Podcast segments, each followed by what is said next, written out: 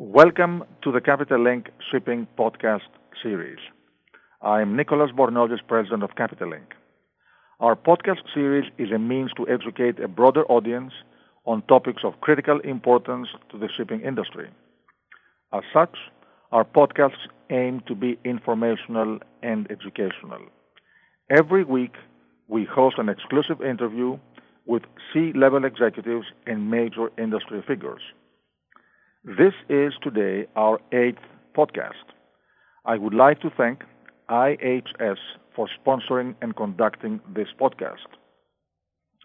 IHS Markit is listed on NASDAQ under the ticker symbol INFO, and it is a world leader in critical information, analytics, and solutions for the major industries and markets that drive economies worldwide.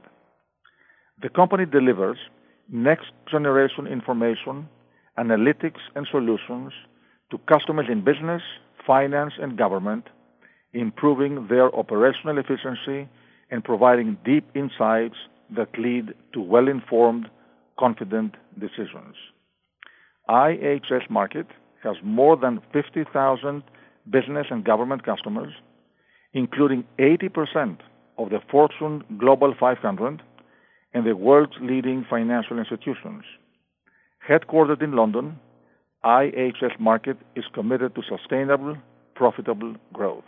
And again, I would like to thank them for sponsoring and conducting today's podcast. We welcome our featured speaker, who needs no introduction, Mr. Joe Hughes, Chairman and CEO at the Shipowners Claims Bureau, in short, SCB. Interviewing Joe is John Guy, insurance correspondent at Fairplay, a well-known journalist in the maritime industry. Now, John and Joe have spoken to each other and have interacted in the past, and we look forward to today's discussion as well.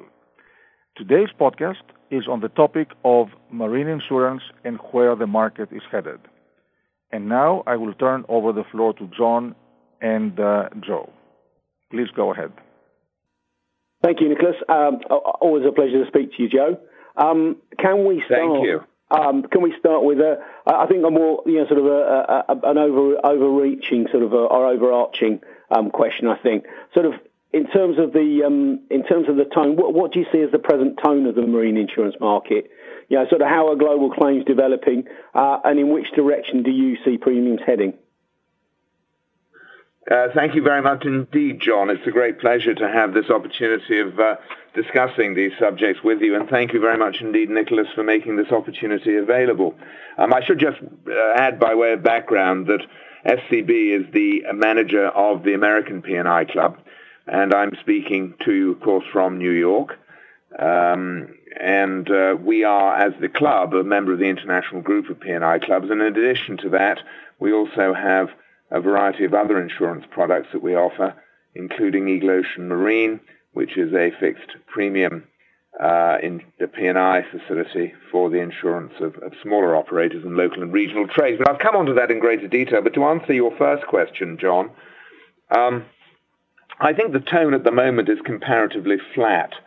I think that there has been some attenuation of premium over recent years in both the hull and P&I sector. In fact, some people would say more than some attenuation, some considerable reduction in overall premium rates over the last 5 years or so. And I think that those conditions persist. However, in regard to the development of global claims, which of course is largely a driver of premium rates in the first instance, those have been relatively benign over recent years. Both from a hull and a liability or protection and indemnity perspective. I think there may be signs, however, that things are turning up a little bit. So far as the American Club is concerned, we had a very good year in 2017, or at least 2017 policy year to date.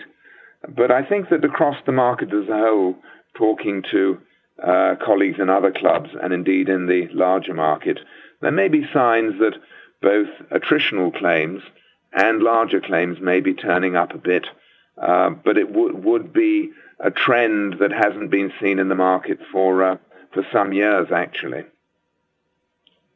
Yeah, I mean, from that point of view, picking up on that, is that, I mean, obviously a lot has been done by the shipping community and obviously hand in hand with their underwriting and insurance partners. Is it a case really that sort of, you know, some of these, you know, we are seeing sort of safety standards continuing to ratchet up? Yes, I think so. I think that shipping now has never been safer, and the adherence to regulation and all the other initiatives that ship owners have taken, supported by P&I clubs and other insurers, are actually showing real results. I mean, I think that although that's something of a soft element or a soft benefit of the manner in which the market has developed in recent years, I think it's nonetheless a real one. And loss prevention efforts, I think, have had a benevolent effect on claims. However, with world trade picking up, of course, and, you know, some degree of commodity price inflation coming into play, inevitably this has something of an inflationary effect over time on the level of liability claims in particular. So I think that, you know, we may see something of an upturn over the months and years ahead, but I don't think I see at this stage anything that's particularly worrying or very significant. Yeah, I mean, obviously that brings us quite nicely onto the issue or sort of like the liability side or the P&I side. And of course, you know, the international group with its sort of 13 members controls a huge percentage of, or actually underwrites a huge percentage of global shipping. And of course, it does actually enjoy currently an almost unrivaled position in the global marine insurance sector. But I mean, can you ever see a day when that dominant position will be challenged, or do you think the structure is such and the way in which it, you know, and obviously the mutual nature of it, it is such that it sort of almost sets the bar too high for any new entrants to sort of you know, sort of make any significant inroad into that sort of P&I sector? Well, you know, your observations about the market position of the international group, you know, are well taken. I mean, they're absolutely right. I mean, collectively, the 13 clubs within the group account for something like 90 to 95% of liability insurance for world shipping as a whole. So it is a very significant position that they have in the market. The group, of course, and certainly the individual clubs within it, have been around for a very, very long time. We at the American Club last year celebrated our centennial. What I think is remarkable is that the American Club, at 100 years old, is the second youngest group club. Not the oldest or the second oldest, but the second youngest, believe it or not. The two oldest clubs, I think, will be 163 years old this year. So, you know, if you look back over time, and you know the original formations of the international, what was then called the London Group, not the International Group, back right at the end of the 19th century, in 1899, in fact, the system and that which underpins it has been around for a very long time, and I think that actually speaks to the approbation in the final analysis of the shipping industry at large, rather than anything else, because it's obviously a way, by virtue of the manner in which the mutual system operates and so on, that ship owners find to their taste, and that it is something that they want to continue. And I think, you know, you would never say never, but I think that the underlying strengths of the group are likely to persist, at least for the foreseeable future. The pooling system is a great strength that underpins that, the ability to buy very high limits of liability within the market for the market covers that we collectively have, the enormous brains trust which the international group represents. All these things are uniquely valuable to the shipping community at large. And of course, the way in which mutuals operate means that the ship owners themselves are highly participative in the manner in which their individual clubs and the system as a whole operates. So I think it's going to be a model that's going to be difficult to challenge, as it has been for many, many years. Having said that, and as I think, John, you know, There is a growing fixed premium space within the totality of liability insurance. As I mentioned earlier on, Eagle Ocean Marine, the American Club's fixed premium facility, is part of that. I think that there will always be a place for fixed premium insurance for liability risks within the market. I think that that will appeal mainly to the operators of smaller vessels in local and regional trades. But I think that the primacy of the international group for ocean-going, internationally trading large vessels is likely to continue for the foreseeable future. Yes. I mean, that sort of brings on quite nicely because, of course, as you say, you know, the P&I sector very much sort of focusing on that sort of, the sort of global, the sort of global trade. Obviously what we have seen in recent years, and particularly sort of, I think was I think the most pertinent example recently was obviously the Concordia, where the Italian government were quite, got involved in and were quite sort of stringent on what they saw as how they'd like the removal of wreck handled. In your view, of course, that's just one way we've seen this, and of course, the regulators are ramping this up. I mean, how do you view the issue of the greater regulation by coastal states? Including sort of new rules around emission levels. What can or is the P&I sector doing to sort of manage the regulators' expectations, obviously on behalf of the wider maritime market? Well, I'd have a number of observations in relation to that, John. First of all, increasing regulation, is here to stay. The world is a much more regulated place in general, and that applies as much to shipping as it does to any other sphere of human enterprise or activity.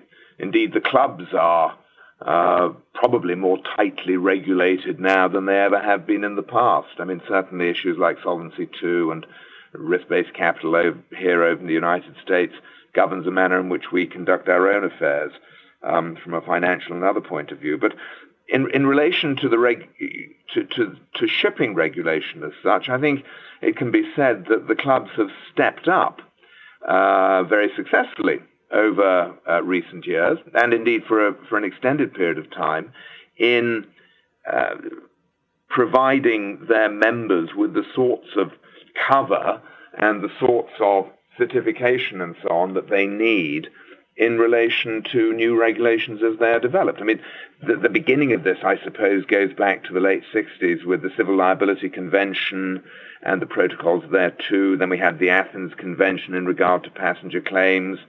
Then we had the Bunker Convention. We may have a Hazardous and Noxious Substances Convention coming at us. We have the Maritime Labour Convention. All these new forms of regulation, and indeed not just internationally but at the state level, have been responded to by the clubs in the manner in which they can provide certification and so on for the where it's relevant for the establishment of liability regimes as and coverage for ship owners, and indeed the victims of maritime accidents where those liability regimes have taken place. So I think that the clubs haven't, I mean, there's only so much they can do in terms of dealing with regulation at a ground level, so to speak. I mean, clubs are meant to be reactive ultimately to those liabilities that ship owners are facing, but I think they've done a very good job over the year in providing the kind of framework within which the demands of regulators from the point of view of liability insurance can very successfully be met. And I think that is likely to continue for the future. So far as emissions control is concerned, those regulations, which of course are coming ever increasingly in force in various parts of the world, are not something that directly affect clubs as such, in the sense that coverage for those kinds of fines or the consequences of failure to use the right sort of fuel and therefore be in breach of the regulations is not something that clubs in the ordinary way would cover. It is possible, I suppose, for a fine or something of that nature to be covered by a club by reference to the exercise of a club board's discretion in an individual case. But to sum it all up, I think that regulation is something that will increasingly be the case. But if you look historically in appropriate cases where the clubs have reacted to growing regulation, they've acquitted themselves extremely well as a group in responding to shipowner needs. Sort of taking that theme on a little bit, so what do you see as the emerging issues for the market? I think much has been discussed in some of the media around sort of cyber. But from your point of view, what do you see as the sort of emerging issues that maybe the ship owning community or the shipping community need to have on their radar? Well, there are several issues here that relate, I suppose, to different aspects of the shipping industry and the perspectives of ship owners.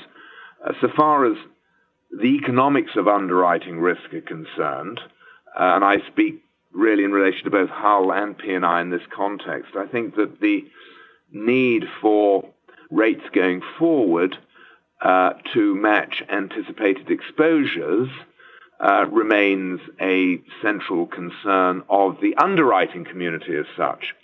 Of course, from a ship owner's perspective, the improvement in freight rates in recent months, and long may it continue, gives them a bit of a respite from some of the great financial strain they have themselves been under in recent years, and may in fact prove to be the backdrop against which rising premium rates may be justified or capable of being charged, particularly, as I mentioned earlier, if claims start to rise a bit. So I think the economics of the balance of cost to cover, so far as ship owners and their underwriters are concerned, is an emerging issue, and we'll see how that develops over the months and years ahead.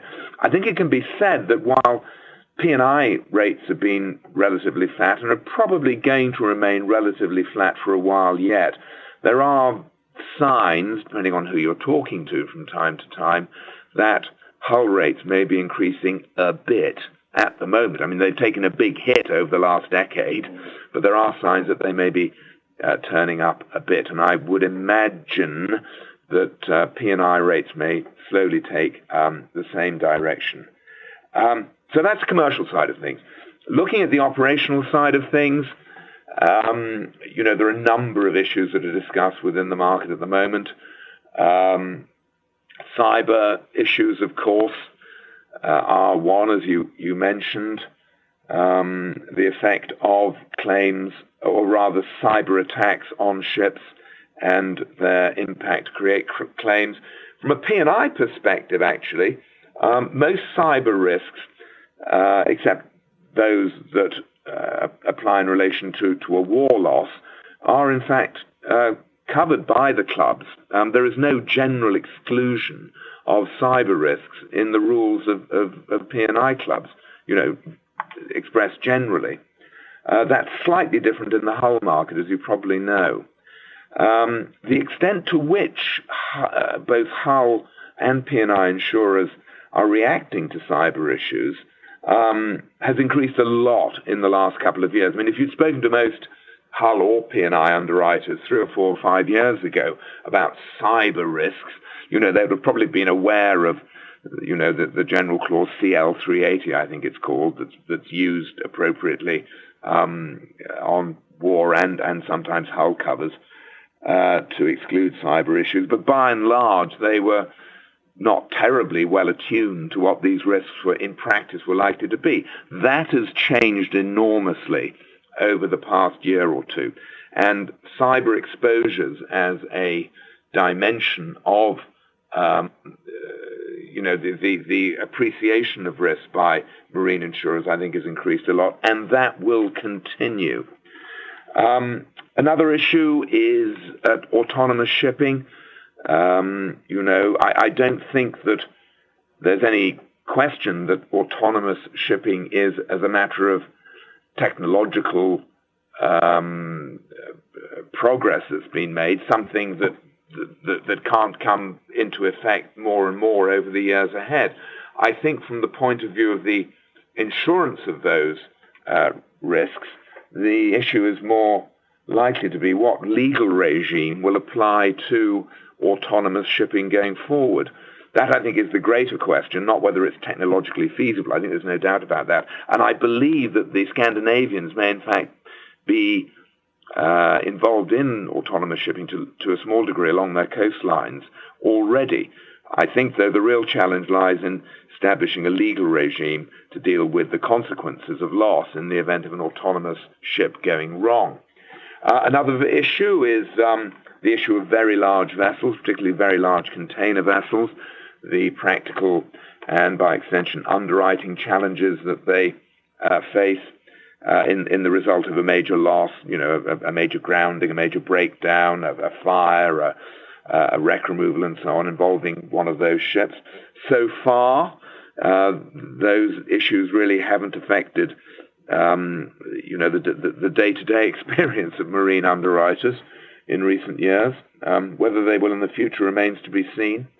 But that's another emerging trend as well. I mean, there are several, but I think those are just a few to be going on with. Yeah, because I think that's one of the... I know certainly one of the issues for certainly, in terms of sort of the aggregation of the risks that the market faces, that the container vessels and these new almost like floating cities that we have in these new super cruise ships. And of course, the issues around that is, as you say, not only the fact that engaging with the salvage companies in terms of how any sort of salvage operation would be undertaken, but of course the sheer scale of the exposure. And I suppose that flips back a little bit to the fact that that will have to be recognised, I suppose, in some ways, in the underwriting approach from the market. Well, indeed. I mean, the limit on passenger and crew claims that was imposed on group clubs back in 2011, 2012, I think it was in response to changes to limitation created by the protocol to the Athens Convention at that time, and the fact that some of the very, very largest passenger vessels or cruise vessels could, in fact, create liabilities that would have, gone significantly into the overspill layer of the international group pool or reinsurance arrangements. There was also discussion within the international group of 2 or 3 years ago in regard to taking out container ships as a special section for the as a special category for the calculation of excess of loss reinsurance rates because of the growing size of container ships and the possibility that they represented a disproportionate exposure to the group. There's no evidence of that at present, and it was decided in the end not to create a separate category for big container ships within the group as a result. But it's something, as I think you quite rightly say, John, that's always at the back of people's minds within the industry. Yeah. I mean, obviously, we touched on it a little bit earlier on. Loss prevention is a large part of the insurer service outreach in the marine market today, but particularly amongst the P&I clubs. So how important is that, and sort of how in a way does that work? I think it's vitally important, quite honestly. I mean, there's no doubt that loss prevention activity, particularly in the P&I world, has grown exponentially over the last 30 years. I mean, I came into this business over 40 years ago, and at that stage, really, the maximum amount of loss prevention amounted to pre-attachment condition surveys for ships. It was pretty simple at that time. But these days, loss prevention embraces a very wide range of initiatives concerning ship structure and engineering, navigation and other onboard operations, cargo handling procedures, the physical and psychological welfare of crew and others. Clubs give advice on regulatory developments affecting ships. They will give advice on the avoidance of legal and commercial pitfalls. All this now falls within the general ambit of loss prevention activity. I think it has fostered, along with regulation, to be fair, but I think that the initiatives taken by the clubs has fostered a culture of safety throughout the industry. It's a major part of what clubs do, and I suggest also as part of enterprise risk management for shipowners themselves. Loss prevention clearly is an important thing. I think it's produced tangible results across the industry. I think we agreed on that earlier on. It's a soft benefit in the sense that sometimes it can be a little bit difficult to calibrate or metricate precisely as to how these initiatives are working. But I think that if you look at loss exposures over recent years, some of that, you know, reason will dictate must have something to do with loss prevention initiatives. And I think that, you know, there is a general consensus within the industry that loss prevention does in fact work and, of course, is a good thing. Yeah. I was going to say, obviously, we've touched on, and you touched on the issues around sort of autonomous vessels, which, as we say, the technology is there, and we see that as an issue for shall we say, the medium-term future. But I know certainly in the UK, in the mainstream media in the UK over the last sort of week or so, there's been a lot of debate about sort of China looking to further explore the use of sort of like the northern sea routes now that, sort of global warming is impact. I mean, of course, that's going to bring some new dynamics for both the shipping market and, of course, the insurers. It will indeed. It will indeed. I mean, P&I, well, I think there's probably a slight difference, actually, in the way that this is approached as between hull insurers and P&I clubs. I mean, typically hull insurers have, as part of their cover, IWL, Institute Warranty Limits, which exclude certain parts of the world from general cover, or trading within those parts of the world from general cover. And if you go beyond certain areas, north and so on and so forth, then APs may be payable. P&I clubs, in the ordinary way, just as a matter of general cover, don't have such limits. So, I mean, theoretically, a passenger ship going up the northern passage has as much cover intrinsically, or notwithstanding the fact that it's going in that direction so far north, as a cruise ship would have, say, in the Caribbean in the summer or at any time of year. So, from that point of view, the expansion, I should say, of trade into these northern parts caused by global warming is not something in and of itself that challenges the clubs as their cover currently is framed. But if it increases significantly, and if there are claims arising from it that go beyond the normal, then it may be that clubs take a more focused view on this sort of thing.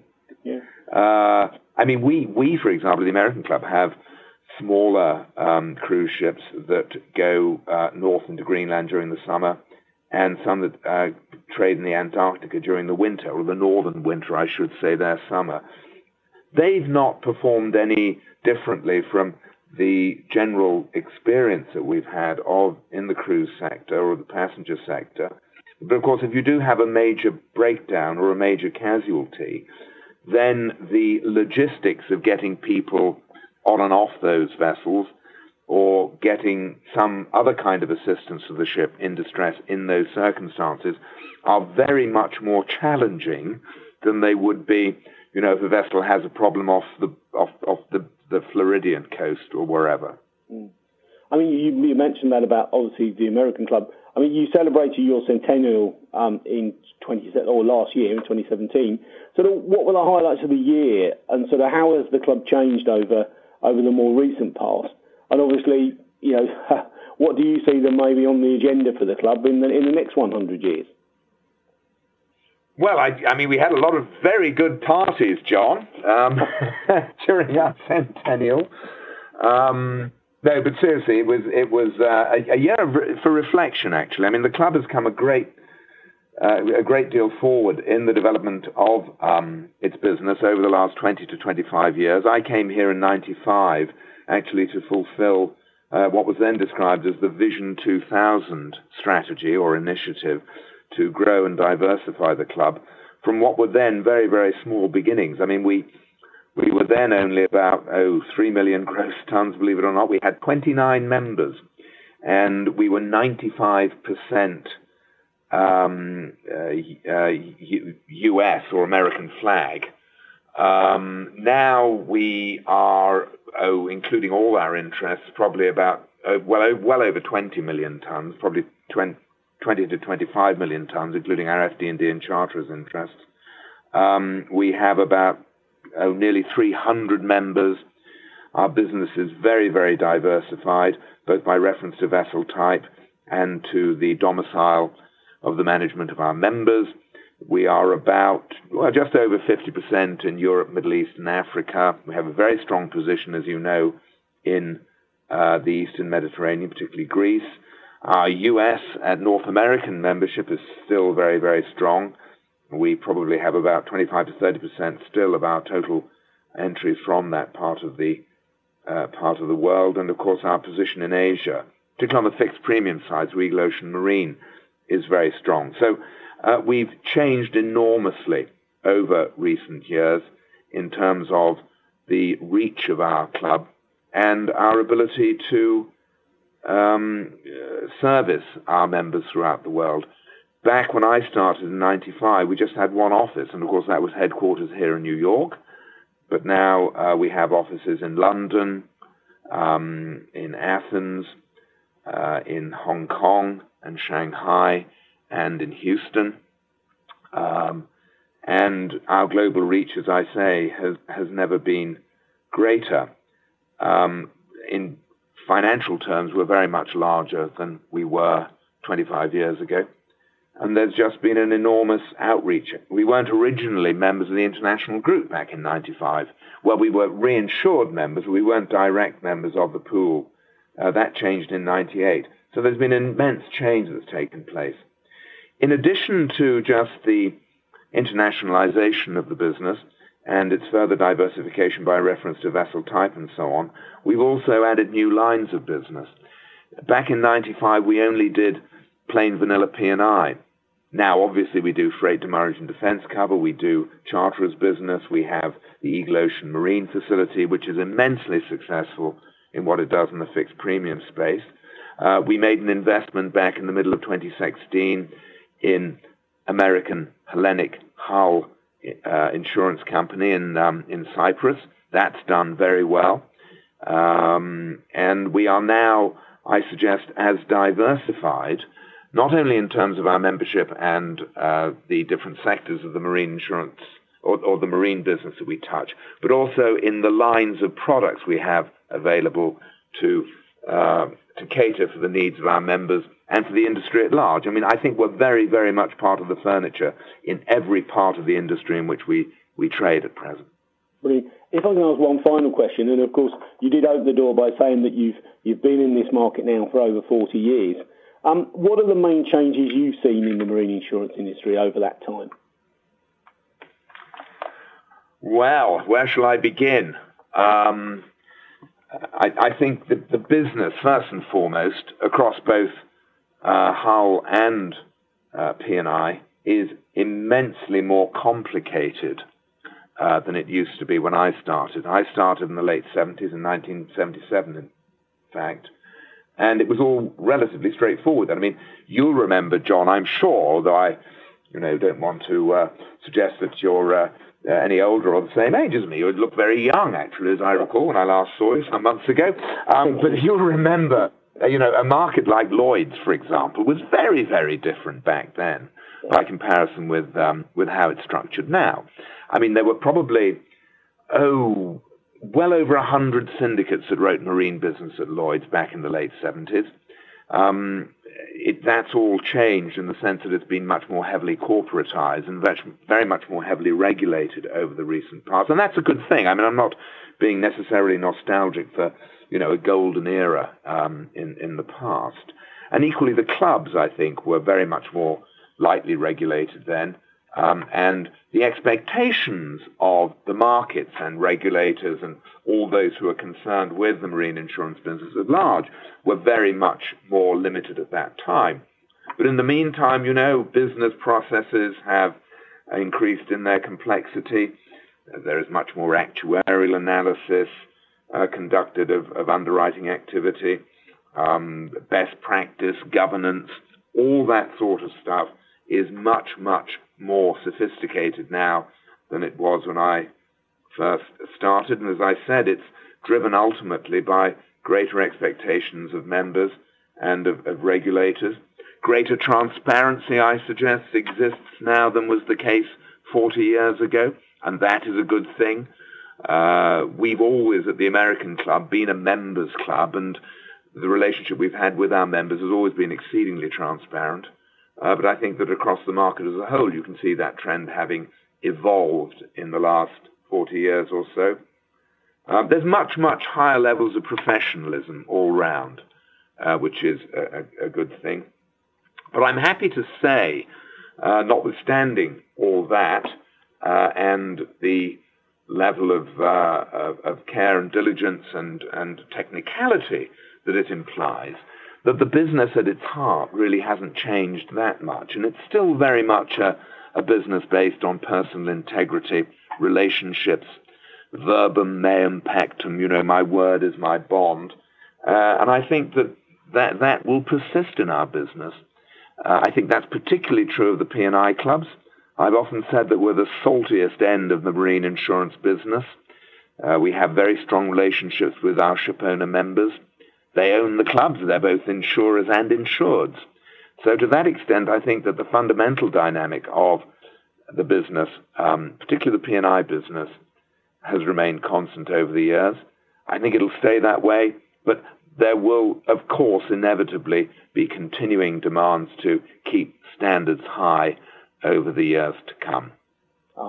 Thank you so much. Well, as I said, that sort of brings us up to a sort of perfect timing.